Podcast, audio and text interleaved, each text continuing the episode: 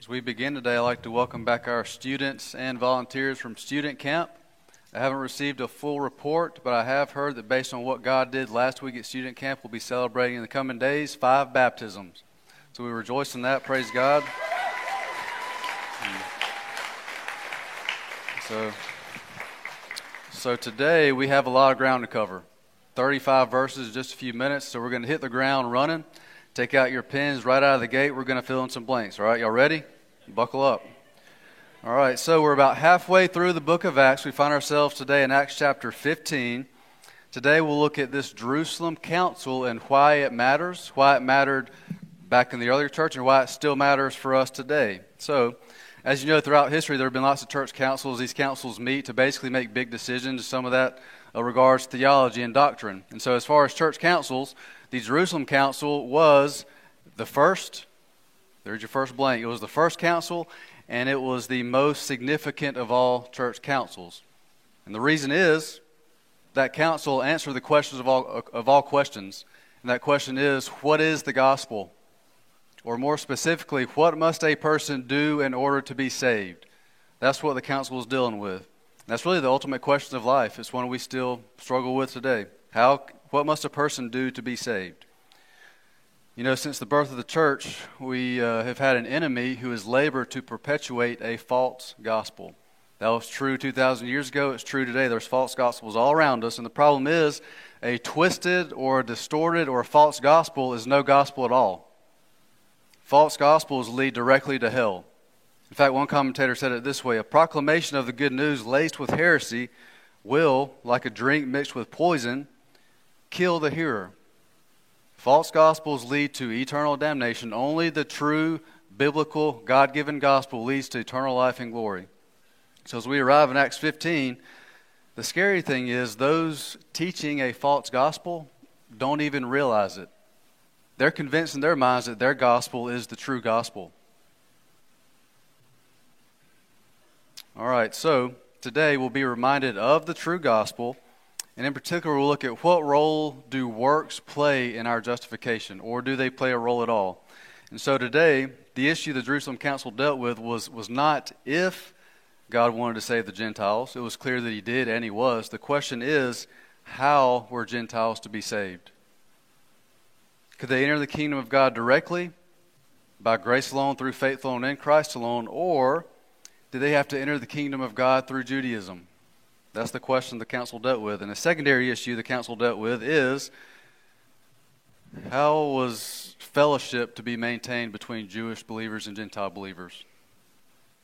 So the council met to answer the question how can law observing Jewish Christians and law ignoring Gentile Christians exist together in harmony and actually have fellowship with one another?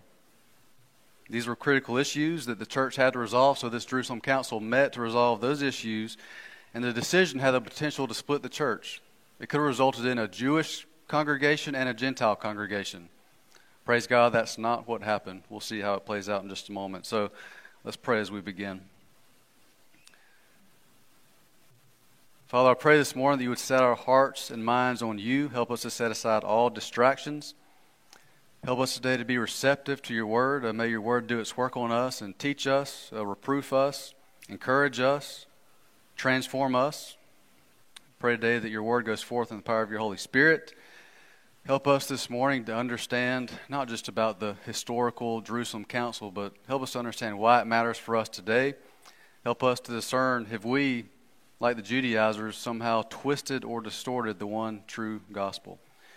Pray that we as a church would both know and protect the one true gospel of grace that will continue to transform us, it will perpetuate the gospel to the community and the world around us. Now we thank you, draw near to us. Now we ask in the name of Jesus. Amen. So, as we left off last week in chapter 14, we saw that Paul and Barnabas give a report of their missionary journey to Antioch. Verse 27, we read that they gathered the church together and reported all that God had done through them and how he had opened the door of faith to the Gentiles. So, to this point, things seem to be going well for the church. All is good. And of course, the enemy is not happy about that.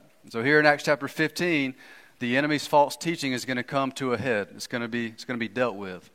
And just to remind you, up to this point in the book of Acts, we've seen the Spirit came at Pentecost, the church was birthed, the gospel saturated Jerusalem and moved beyond Jerusalem to Judea and Samaria. Even dirty Samaritans and Gentiles were getting converted. That's what was happening. So we see basically Acts 1 8, the Great Commission is being fulfilled, that God, by His grace, through His Spirit, through His people, even through persecution and suffering, is spreading the church to the ends of the earth. So that's what's happened up to this point. Unfortunately, at this point, many Jewish believers, what we call Judaizers, have the idea that a person can't just convert straight from being a Gentile to being a Christian. In their minds, you must go through Judaism to become a Christian. And so these Judaizers could not believe that a Gentile could bypass circumcision and the law of Moses and become equals with them in the church. That was beyond their imagination. And so they couldn't understand how they, as God's chosen people, were somehow equals with these Gentile converts without these converts going through Judaism. So that was the problem.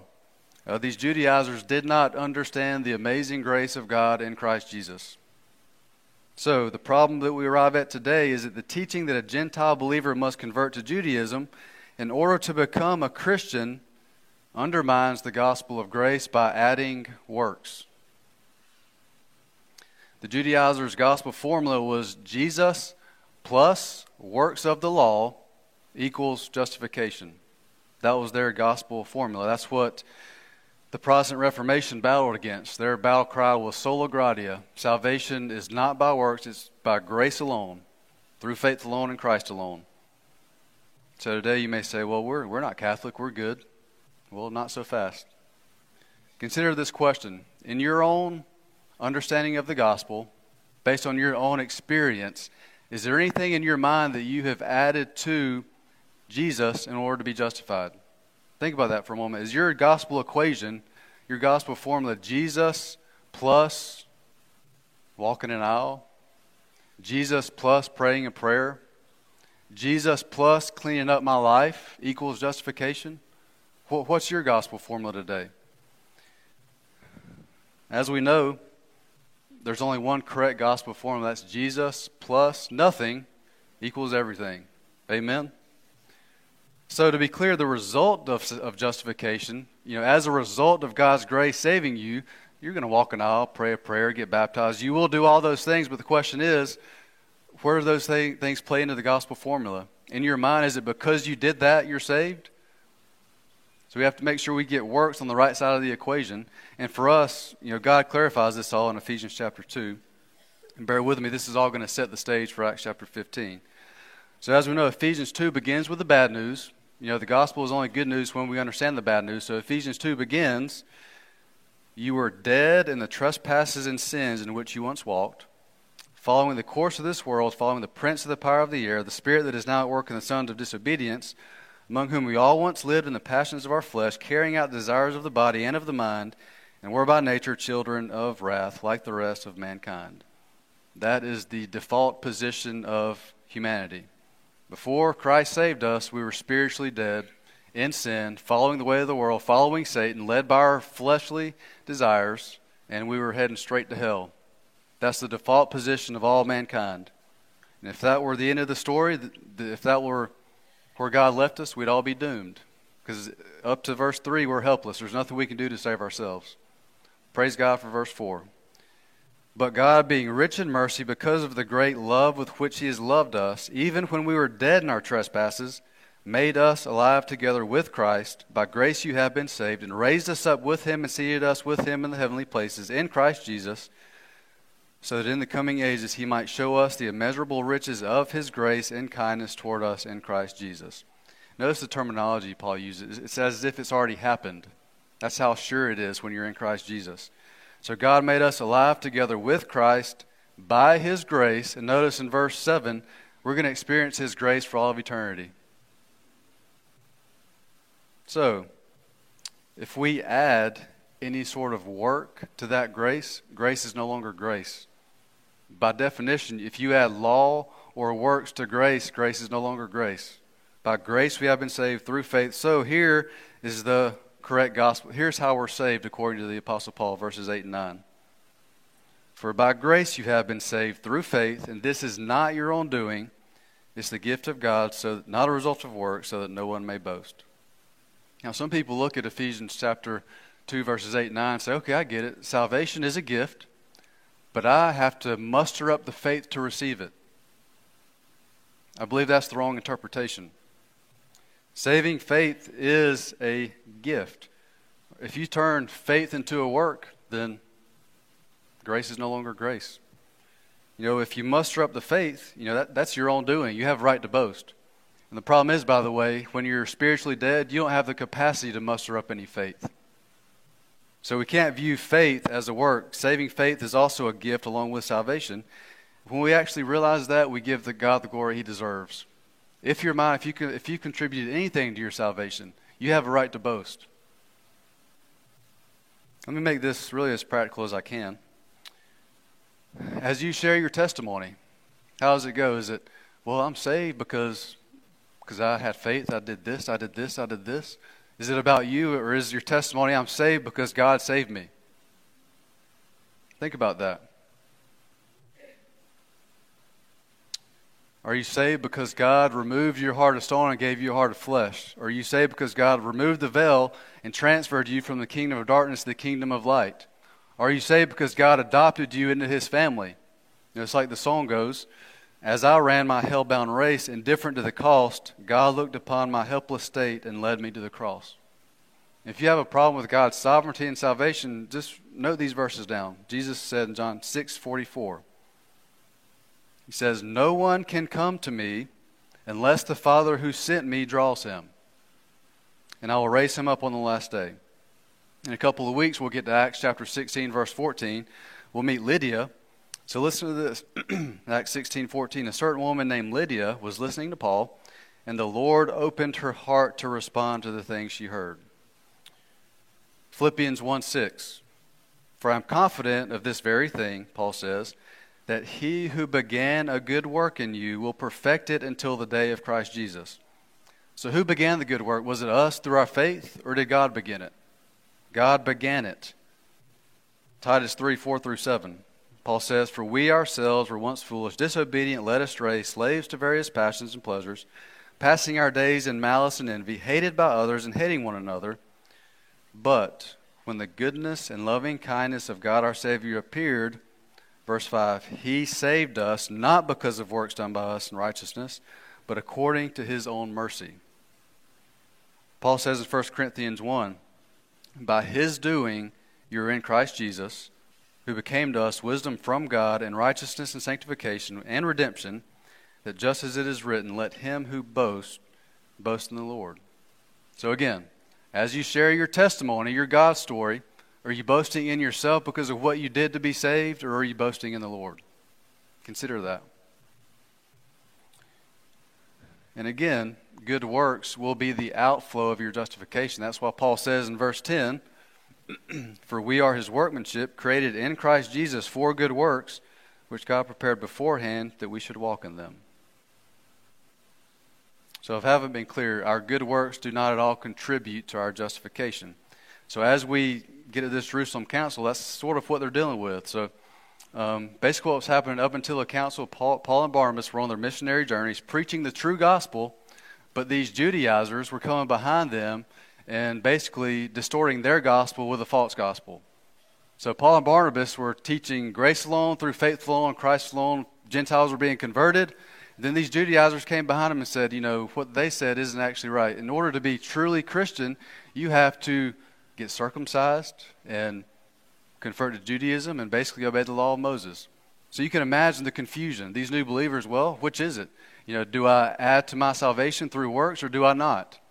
Am I saved by grace alone, through faith alone, in Christ alone, or do I need to add my own good works and get circumcised? And they probably didn't even know the law of Moses. You know, so you can imagine the confusion these new Gentile believers dealt with. And so this council met to figure this whole thing out. All right. Paul dealt with the same issue in Romans 3 and in his letter to the Galatians. And so when Paul addressed the Galatians, speaking of these Judaizers, he says in chapter 5, verse 12, I wish that those who trouble you would even cut themselves off. I want to explain exactly what that means. But in chapter 6, verse 11, he goes on to say this See with what large letters I am writing to you with my own hand. So Paul is very passionate about this subject. And he says, It is those who want to make a good showing in the flesh who would force you to be circumcised, and only in order that they may not be persecuted for the cross of Christ. For even those who are circumcised do not themselves keep the law, but they desire to have you circumcised that they may boast in your flesh. But far be it from me to boast except in the cross of our Lord Jesus Christ, by which the world has been crucified to me and I to this world. Verse 15 For neither circumcision counts for anything, nor uncircumcision, but a new creation. Paul wrote in Romans 1:16, "I'm not ashamed of the gospel, it's the power unto salvation, both for the Jew and also to the Greek." So the power of salvation is not circumcision or the law, it's the gospel of Jesus Christ. Paul knew that. A Gentile does not have to be circumcised to be saved. A Gentile does not have to convert to Judaism to be saved. Paul says if we confess with our mouth the Lord Jesus Christ, Lord, and believe in our hearts that God raised him from the dead, we will be saved. And when we get to Acts 16, we'll see the story of the Philippian jailer. And so this jailer says to Paul and some others, Sirs, what must I do to be saved? And here's their response Believe in the Lord Jesus, and you will be saved. Nothing about circumcision, nothing about your own good works. We simply believe. So, all that to say, we're at a point in Acts where the gospel of grace is being undermined and threatened, and the foundation of the Christian faith is being threatened by the Judaizers. So, let's get to our text. Verses 1 through 6, we see the point of dissension. Some men came down from Judea and were teaching the brothers, Unless you are circumcised according to the custom of Moses, you cannot be saved. And after Paul and Barnabas had no small dissension and debate with them, Paul and Barnabas and some of the others were appointed to go up to Jerusalem to the apostles and the elders about this question. So, being sent on their way by the church, they passed through both Phoenicia and Samaria, describing in detail the conversion of the Gentiles, and brought great joy to all the brothers. When they came to Jerusalem, they were welcomed by the church and the apostles and the elders, and they declared all that God had done with them. But some believers who belonged to the party of the Pharisees rose up and said, It is necessary to circumcise them and to order them to keep the law of Moses. The apostles and the elders were gathered together to consider this matter. So again, the Judaizers did not understand the gospel of grace. Again, grace is God's divine favor freely given, unmerited. If you do anything to earn grace, grace is no longer grace. So the Judaizers argue that unless you're circumcised according to the law, you can't be saved. Again, that's a false gospel. And so when Paul addresses this problem with the Galatians, listen to what he says. To the Galatians, he says, I'm astonished that you are so quickly deserting him who called you in the grace of Christ and are turning to a different gospel. Not that there is another one but there are some who trouble you and want to distort the gospel of Christ. But even if we or an angel from heaven should preach to you a gospel contrary to the one you, to the one you received, let him be accursed. Verse 9, as we have said before, now I say again, if anyone is preaching to you a gospel contrary to the one you received, let him be accursed. For am I now seeking the approval of man or of God, or am I trying to please man? If I were still trying to please man, I would not be a servant of Christ.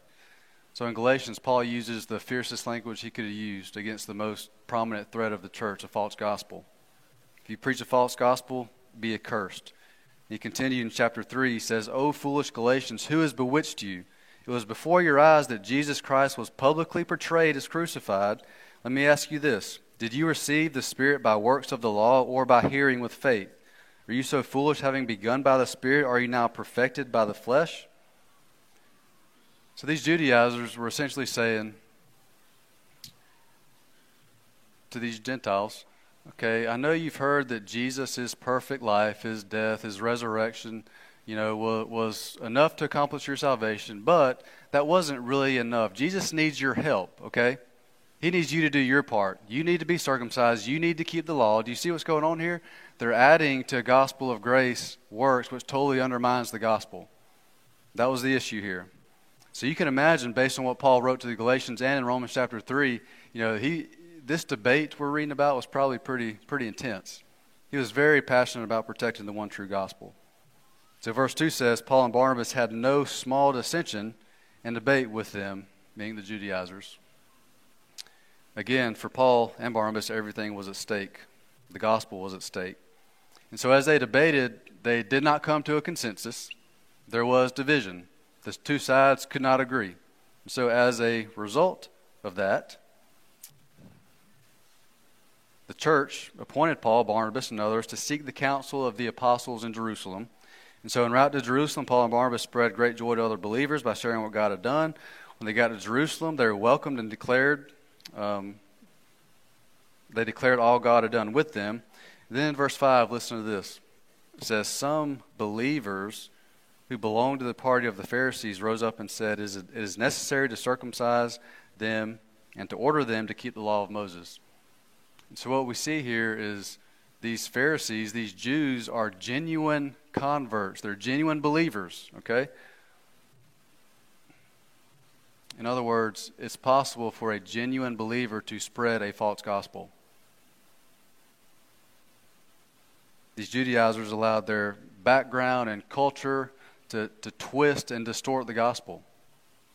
They couldn't bring themselves to, to, to think that, you know, for all their lives they'd been following the law of Moses, you know, 613 commands, you know, very strictly. They were God's chosen people.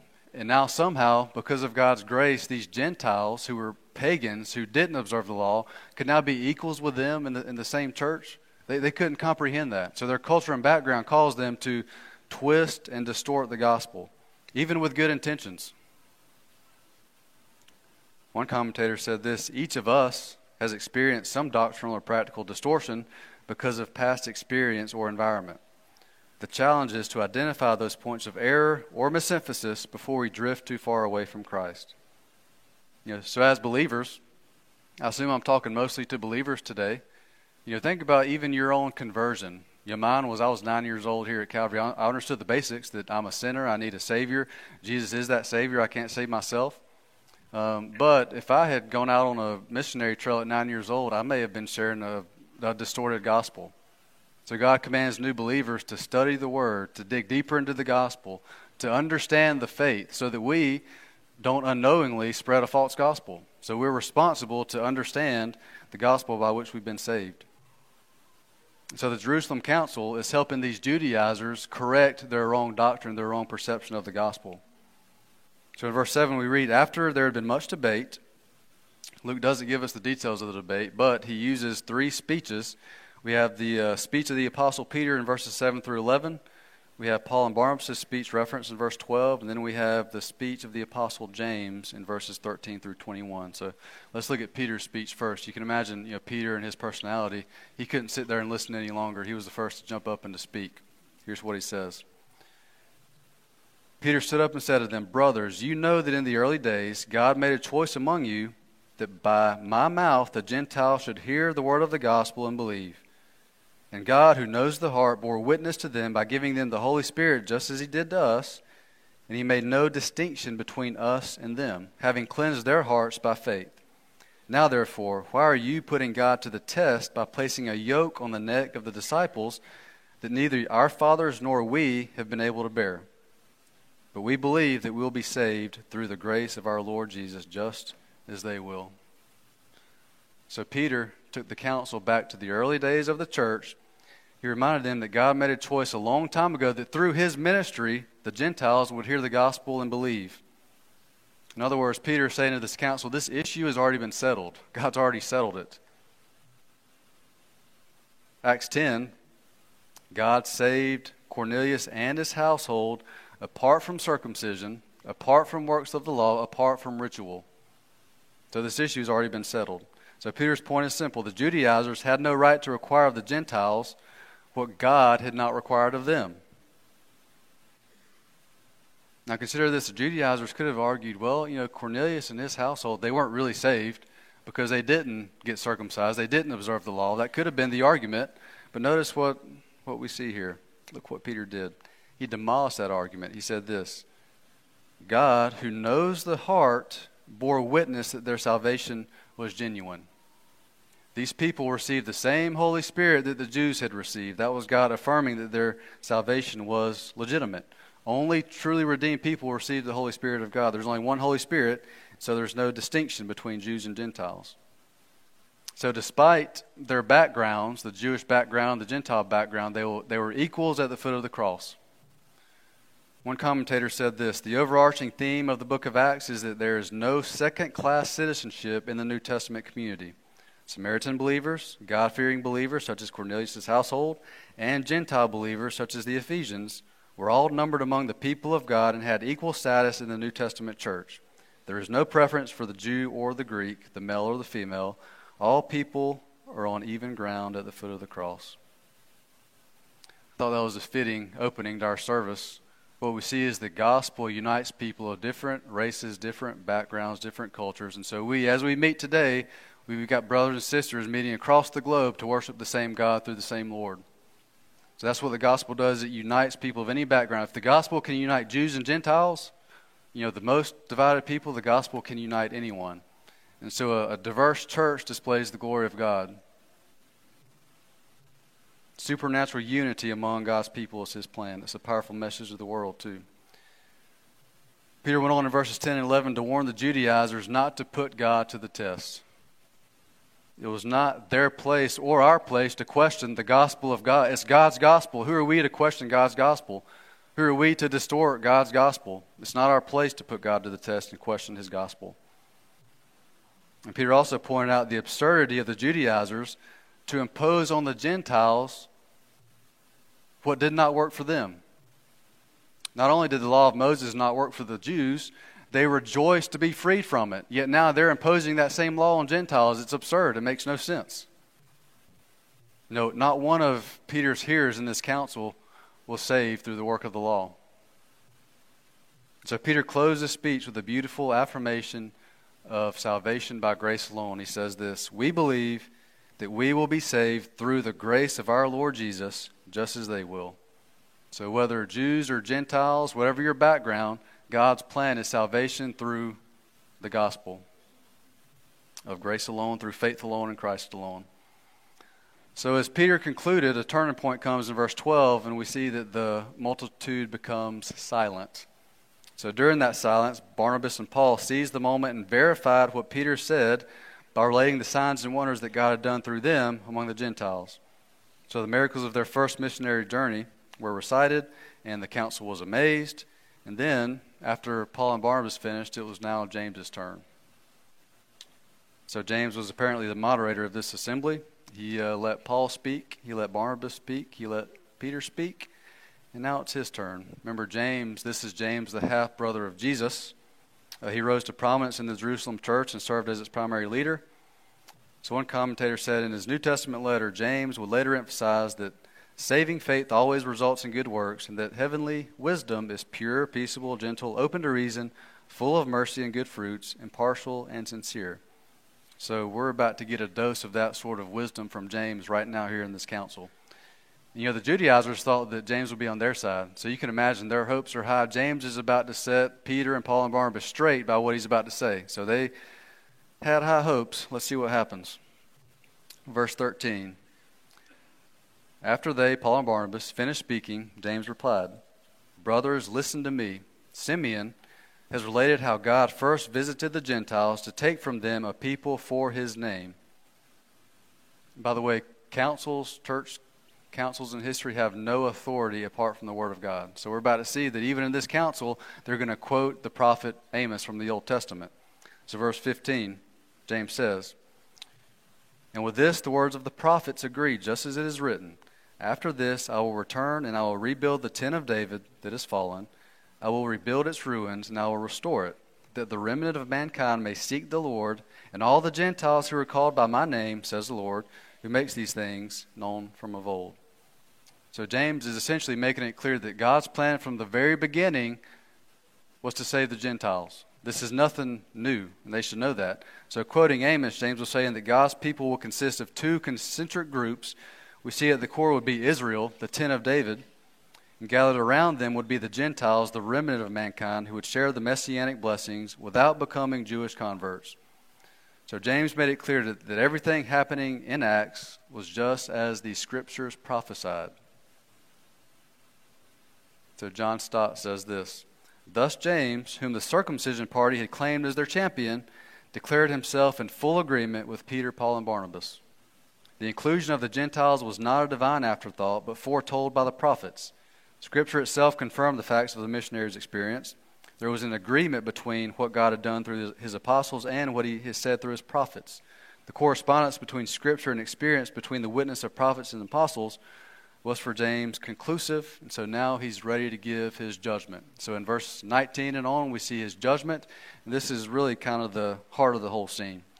Verse 19 Therefore, my judgment is that we should not trouble those of the Gentiles who turn to God, but should write to them to abstain from the things polluted by idols, and from sexual immorality, and from what has been strangled, and from blood. For from ancient generations Moses has had in every city those who proclaim him, for he is read every Sabbath in the synagogues.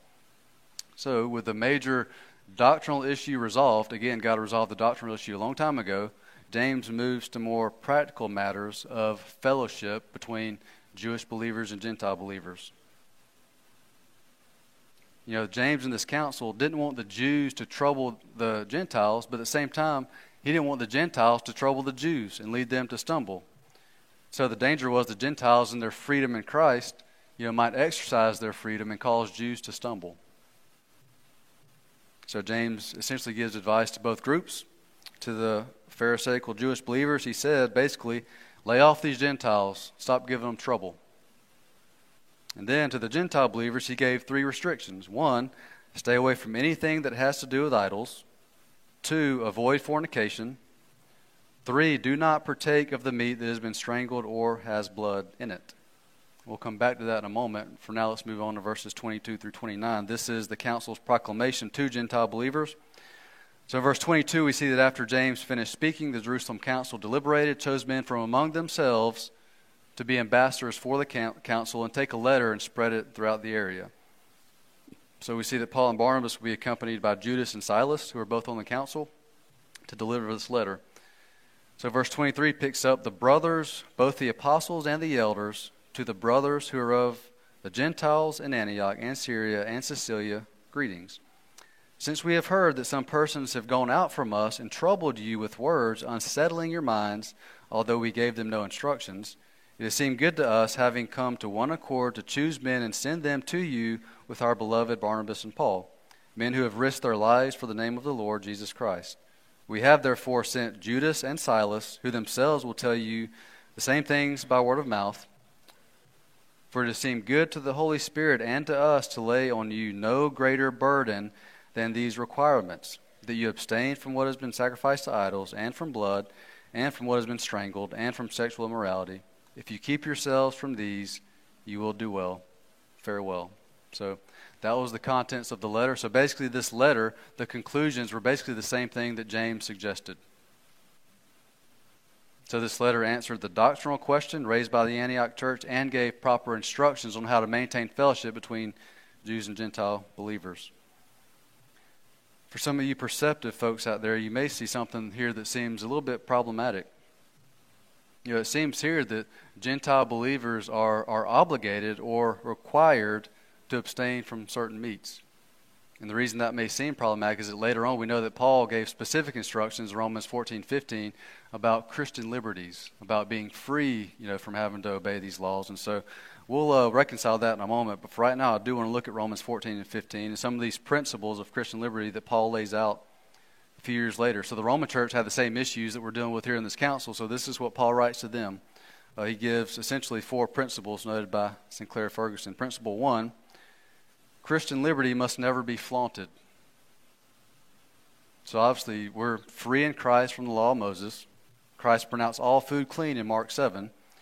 But we do not need to exercise our liberty in order to enjoy it. Paul elsewhere asks some penetrating questions to those who insist on exercising their liberty. Does this really build up others?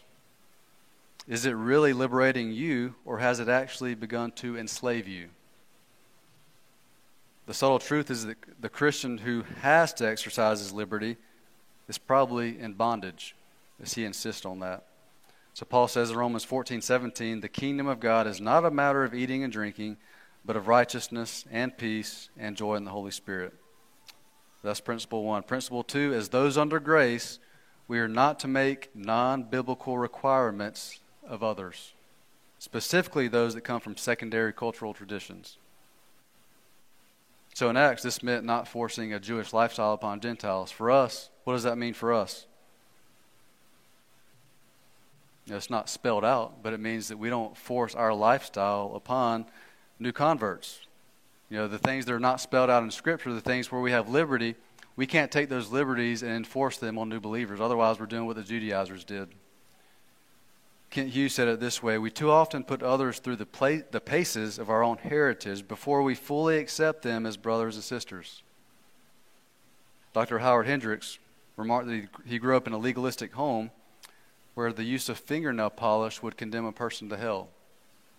And he said later on, in a book he wrote in the 1980s, he says, I repudiated legalism intellectually and theologically in 1946 but in 1982, I'm still wrestling with it emotionally. Non biblical restrictions take a toll on people. If God has welcomed a person in Christ, so should we. Of course, God's not going to leave them as they are, He will transform them, but He does not make their pattern of conduct the basis for His welcome. We come to Jesus as we are. That's principle two. Number three, Christian liberty ought never to be used in such a way that you become a stumbling block to another Christian. Romans 14:13. So we're given liberty in Christ to serve others, not to indulge our own preferences. Paul said in 1 Corinthians 9, Though I am free and belong to no man, I make myself a slave to everyone to win as many as possible. To the Jews I became like a Jew to win the Jews. To those under the law I became like one under the law, though I myself am not under the law so as to win those under the law. To those not having the law, I became like one not having the law. Though I am not free from God's law, but am under Christ's law, so as to win those who don't have the law. 1 Corinthians 8:13 Paul says if food makes my brother stumble I will never eat meat lest I make my brother stumble. So Paul humbly submitted himself to the people around him in order that the gospel might move forward without being interrupted. Think about your own life. Is that, is that your goal? Is that your intention? You know, if Paul's actions caused any offense, he abstained from those behaviors, even if they weren't sinful. Al Mohler noted that Paul's attitude and James's command in Acts 15 call all believers to subordinate personal preferences to the needs of others. I ask you today, is that your mentality? You know, the Christian life is not about being selfish. It's about being selfless and serving others. So, is that your attitude today? If there's something you're doing that you know is causing someone else to stumble, are you going to do it anyway because that's what you prefer? Are you going to do what Paul did, what Christ commands, and submit yourself as servants to them so that the gospel may, may reach them? Principle four Christian liberty requires this perspective. We ought not to please ourselves, for even Christ did not please himself. Romans 15, 1 through 3. Martin Luther wrote this a Christian person is the most free person of all and subject to no one. Very next statement. A Christian person is the most dutiful servant of all and subject to everyone. You see, that's the tension of living out our Christian liberties. You know, we're, we're free, but we're also servant of all. So those are some principles that Paul lays out in Romans 14 and 15, and those are principles that we are to live by today. So we know in Scripture a lot of sins are black and white. You know, do this, don't do that. But there's there's a lot of gray areas. There's areas we have to exercise liberty and ask ourselves: Is what we're doing wise and beneficial, or is it a stumbling block for those around us? In other words, what's sin for you may not be sin for your neighbor. In some areas. You know, the Christian life is not about do's and don'ts. It's about walking in the Spirit day by day, moment by moment, being led by the Spirit. And as you do that, you'll be operating properly. And as you do that, you'll be free to do some things that others are not free to do. And you'll be restricted from doing some things that others are not restricted from doing. You understand? Let me just give a practical illustration of all this, so maybe it'll make more sense.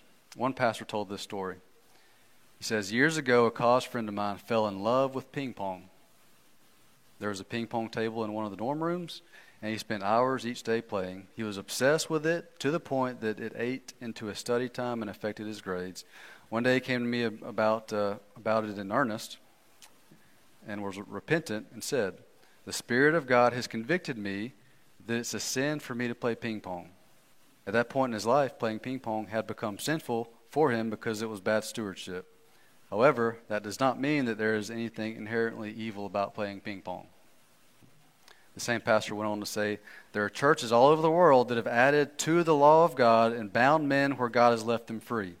Some people have grown up believing that wearing lipstick or playing cards or going to the movies are among the worst of sins. When I've been asked about this, I've said, if you believe it's a sin to wear lipstick, then for you, it's a sin to wear lipstick because you're acting against your conscience. And that's essentially what Paul is dealing with in his writings in these councils. And so to eat certain meats was not inherently wrong. But if it caused others to stumble, it was wrong. It was a matter of conscience. So to circle all the way back around to that question, you know, is there is there a, um, a disagreement here in Scripture? No, there's not. There, there's no disagreements in Scripture. And so here's how one theologian reconciled this whole thing. He says the early church in Acts 15 was saying that at such a critical moment, when the Gentiles were just coming into full communion with the church and bringing with them the baggage of eating meat offered to idols, the best piece of wisdom was to abstain. Obviously, that was not meant as a perpetual obligation placed upon the church for all ages. Here in Acts 15, we have an example of decisions that were made temporarily as a matter of prudence, which we know from the rest of the New Testament, what we just looked at in Romans, did not go on to perpetuity other than the prohibition against fornication. So I think that's how we resolve those two texts.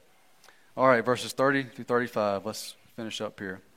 So these verses contain the response of the churches to this letter from the council. And these verses reveal what happens when the people of God encounter correct theology. Verse 30. So when they were sent off, they went down to Antioch, and having gathered the congregation together, they delivered the letter. And when they had read it, they were rejoiced because of its encouragement. And Judas and Silas, who were themselves prophets, encouraged and strengthened the brothers with many words. And after they had spent some time, they were sent off in peace by the brothers to those who had sent them. But Paul and Barnabas remained in Antioch, teaching and preaching the word of the Lord with many others also. So you can imagine, you know, this congregation was gathered, ready to hear this letter, and imagine the anticipation. Like they're going to understand: is my salvation legitimate or is it not? You know, did I am I saved because I came to God through grace alone, faith alone, Christ alone, or am I not saved yet because I still have to get circumcised and then carry out the law of Moses? You can imagine the anticipation.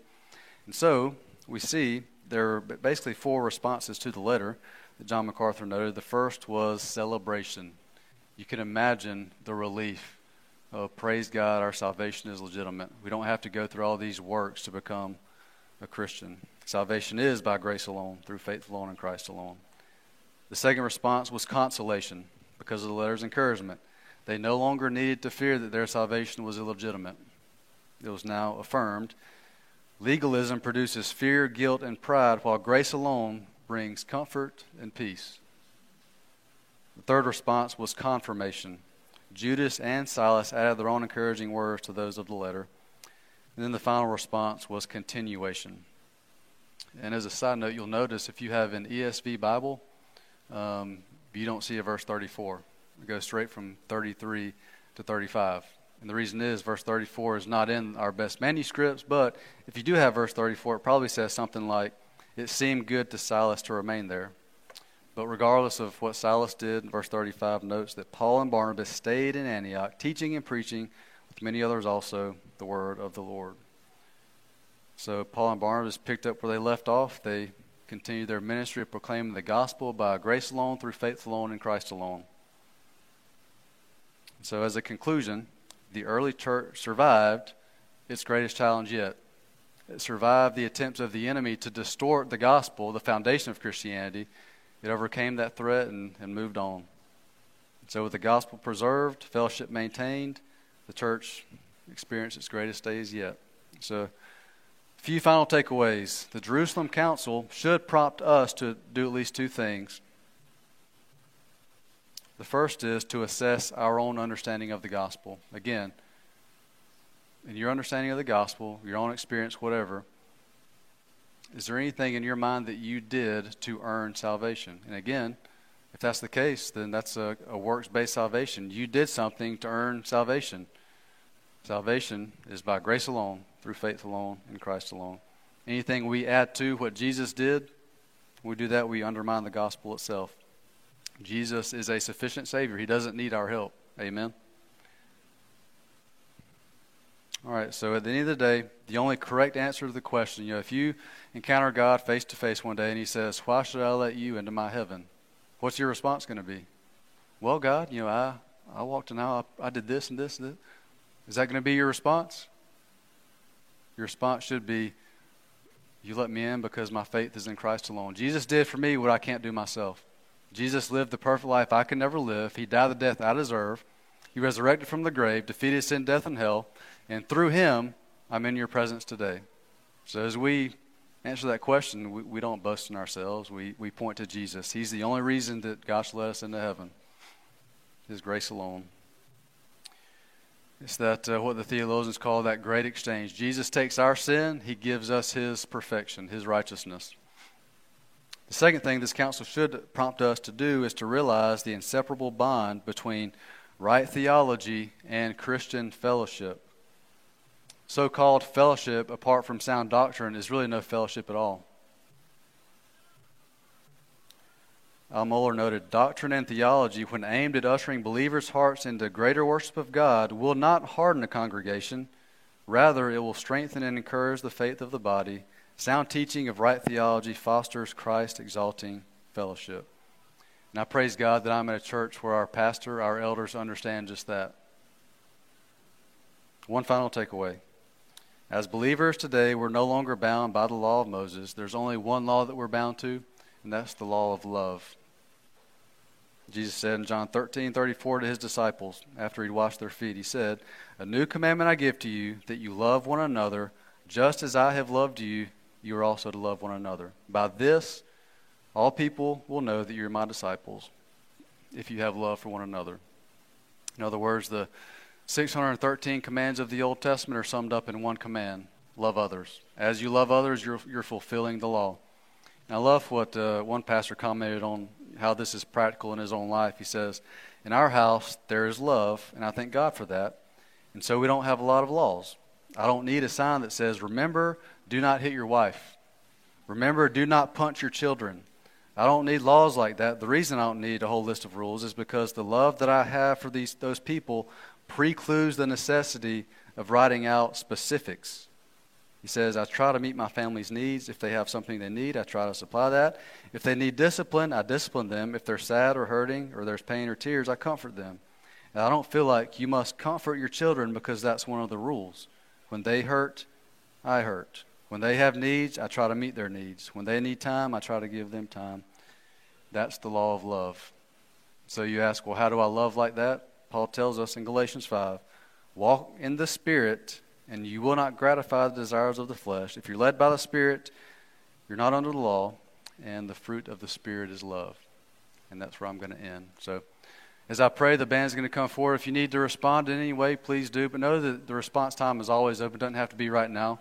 Um, I'll be at the next steps table in the back, or just uh, feel free to respond anytime to any message you hear at Calvary. So let's pray together. Father, thank you for your word. Thank you for the gospel of grace. We thank you that we don't have to add to the perfect work of our Lord Jesus. Again, he he's done the work for us. It's by his perfection that we're saved. And as we attempt to add to the sufficiency of Jesus anything, we totally undermine the gospel. Thank you for the example of the Judaizers and uh, what we need to avoid, uh, turning the gospel into something that's uh, legalistic so may we today rejoice in the gospel of grace. May that give us great freedom. May we as a body protect the gospel and may we exercise our Christian liberties in a way that um, glorifies you. May we not be a stumbling block to anyone. I pray that we, uh, if there's new believers in here, that uh, put forth the effort to study your word, to dig deeper into the gospel. May none of us in this room be guilty of ever perpetuating a gospel contrary to the one we've just heard. Pray that we as your people realize that there's not power in legalism or any works based religion. The power is in the gospel of our Lord Jesus Christ. By grace, through faith in our Lord Jesus, we can be saved and be right with you. Uh, help us to under, understand that more deeply each day. And we think, uh, we know the result of that would be to give you the proper honor and the proper glory. So we thank you for our Lord Jesus. Uh, may we, as a church, honor him as we protect the gospel. I pray all this in the name of Jesus. Amen.